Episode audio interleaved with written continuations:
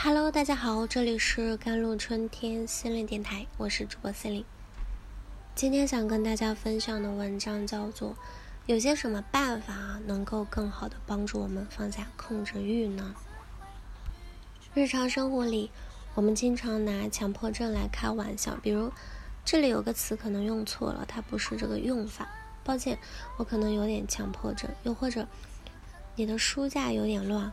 我帮你按厚度和大小排好序了，抱歉，我可能有点强迫症，诸如此类，不一而足。在这种语境下，我们所说的强迫症，可能是指一种对细节的认真，以及对某种秩序的热衷。它是不好的吗？当然不是，它无伤大雅，不会造成什么问题，是完全正常的现象。但是在日常语境背后呢，在没有被我们觉察到的地方，强迫症可能并不像我们所想的那么简单。举个例子，前段时间在群里有读者提问啊，说无论什么事情，我总是希望能按照安排一步一步的走，如果发生了变数或者搞乱了顺序，就会感到非常的难受，甚至想直接放弃这件事情。这是什么原因啊？怎么办？再比如，许多人可能有过这样的经历：明明安排好了一切，但闲下来之后呢，脑海里总是忍不住闪过各种各样的担忧和烦恼。我有没有出错？有没有哪个细节被我遗漏了？是不是所有地方都安排好了？需不需要再检查一遍？很容易被忽略的是，他们跟强迫症其实都有着。一定的联系，有着共同的机制和原理，所以如果你也有过这些类似的情景和经历啊，我们可以如何的应对他们？强迫性的思维呢，有哪些典型的表现呢？大致有这么三类：第一就是不能容忍事情失去控制；第二就是过度关注无意义的细节；第三就是经常出现侵入性的想法。那么有些什么办法能够更好的帮助我们摆脱强迫性思维，更好的放下控制欲呢？可以试试从这三个方面入手啊。第一就是改善过度紧张的体质。前面讲过，强迫性思维的基础是敏感和应激体质，也就是过度紧张。因此，想要彻底改变这种状况，也可以考虑才能够改变这种容易过度紧张的体质入手。具体来说，有三个因素是可以去影响的。第一就是血清素，大脑中血清素的浓度是太低，我们就更容易情绪波动、易怒易激、情绪低落，这也是造成过度紧张的重要诱因。因此，生活中最简单又有效的方式是什么呢？就是接受更多的光照。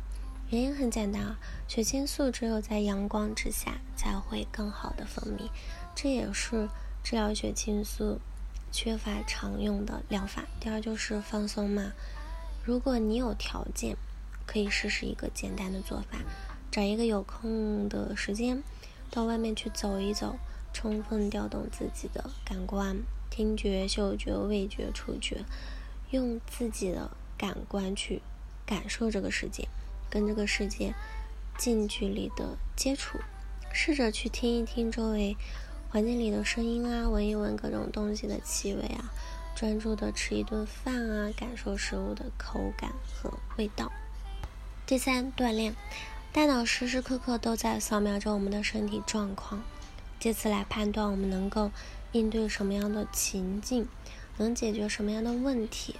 如果身体不够健康或者过于虚弱，就会导致我们缺乏自信，从而会更加惧怕压力的。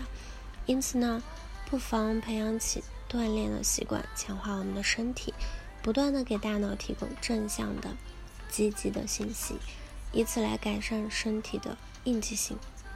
第二就是培养认知灵活性。什么是认知灵活性呢？简单来说，就是让自己。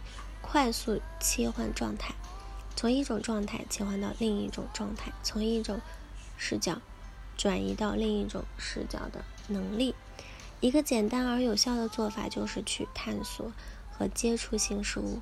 当你面对新事物时，大脑会发现它的模型受到了挑战，于是它会开始想办法来调整它的模型，以便更好的理解和适应新环境。最后就是建立更多的积极关系。压力最大的对手是什么啊？在于我们能够借用和调取的力量。那无论你如何去壮大自己，一个人去应对压力，始终是。艰难的，但反过来，一旦我们意识到一件事，那就是我们从不孤独，我们拥有强大的后援，那么不管什么样的压力，也就显得没那么可怕了。所以一定要多社交，这不是说你一定要去参加什么活动，认识陌生人，结识新朋友，而是一定要为自己找到足够的盟友，找到足够的能够站在你的共情圈的人。好了，以上就是今天的节目内容了。咨询请加我的手机微信号：幺三八二二七幺八九九五，我是 c e l i n e 我们下期节目再见。